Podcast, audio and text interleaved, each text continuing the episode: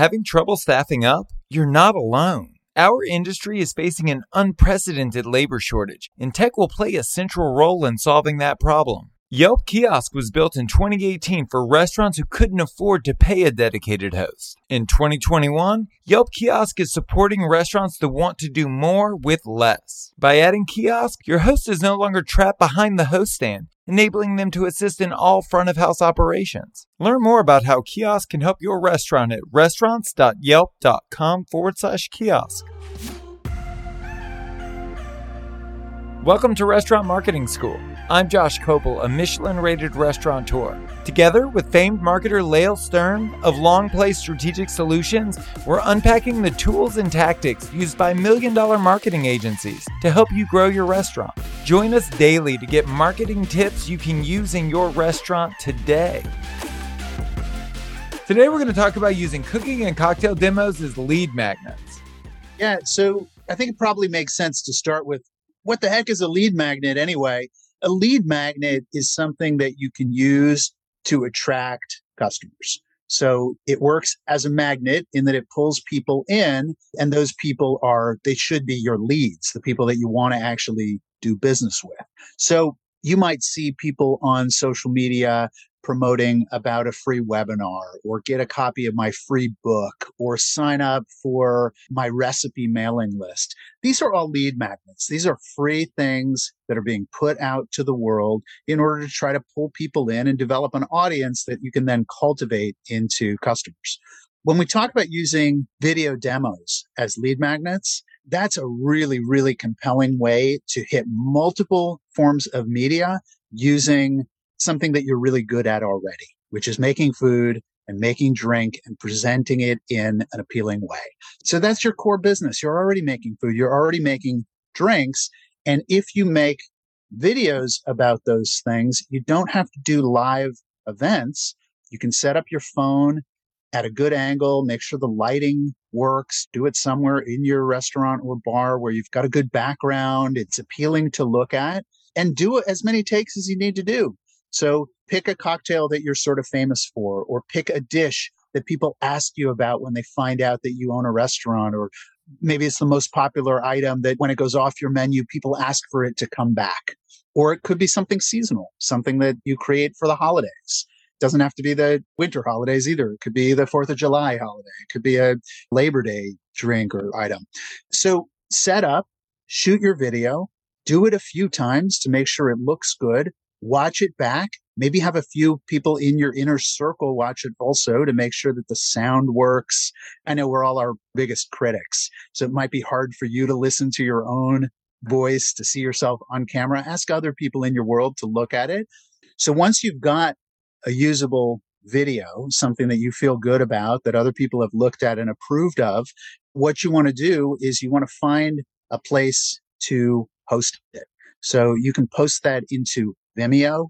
You can post it into a private YouTube channel. And the reason why you want to make it private is in order for it to work as a lead magnet, you have to get people to give you something in exchange for seeing that video. So you could publish it out to your social media and everybody would just see it. And that's great. And maybe eventually you'll want to do that, put it into YouTube or put it into Facebook or Instagram. But to use it as a lead magnet, what you want to do is you want to put it behind a wall. And that wall will ask a very simple question, which is, what's your email address? Because you're trying to get people into your list, get people into your marketing funnel so that you can build a relationship with them and let them know that you're open, that you've got events coming up, that there are reservations available for an important weekend. So the distinction between pushing something out free on YouTube or Instagram, Facebook, and using it as a lead magnet is setting up that wall. And that wall is saying, Hey, give us your email address and we'll show you this recipe. We'll show you this cocktail demo. We'll show you this thing that has value. So you get value in exchange for value. And the value you as the customer are exchanging is your contact details. Well, I think that's the magic word, right? Is value. There's so many times as a restaurateur that you're promoting on social media sexy shots of the food or the team working. And I think there's definitely a place for that. There's also something to be said for spending those dollars that we're using to market to say, hey, I've got this thing of value. You can click here to get it. And all I'll need in exchange is your email address. I've said this countless times before, but the big aha moment that came out of the pandemic was the fact that most of us as restaurateurs didn't own our customer base. We didn't have access to anybody's email address. So there was no direct line of communication. And if there's one big thing that needs to change, it's that. And I think that lead magnets are a great way to do that. I agree completely. And I think it's a little bit awkward to be asking for contact information once somebody's actually in the restaurant or bar. To say, get on our mailing list, few people I think are going to do that. You'd have to be really, really moved by the food or drink to actually volunteer an email address at that point. But in order to access this really cool, special content, for sure, that's worth sharing an email address. And then once you own that list, you can do all sorts of things with it. You can get people in the door. You can use it for special events. You can market corporate buyouts, that kind of thing. I mean, you've got all sorts of opportunity once you've got that list of contacts and you're not building it from scratch every time you put something out into Facebook, Instagram, YouTube, whatever. Well, and also eh, to justify taking the time and the effort and the expense to creating the content, that content will pay for itself time and time and time again. You'll be able to repurpose the same video a hundred different ways. You'll be able to chop it up, do all kinds of different things with it. I would also encourage everybody listening, and I know this from personal experience, to start ugly. No matter what that first thing you create is, I assure you, six months later, after creating more things, you will hate that first thing because your aesthetic changes and your voice changes and your expectations of the content change over time. But the only way you'll get to a place that you're really excited about is if you start with wherever you are and whatever you have at your disposal.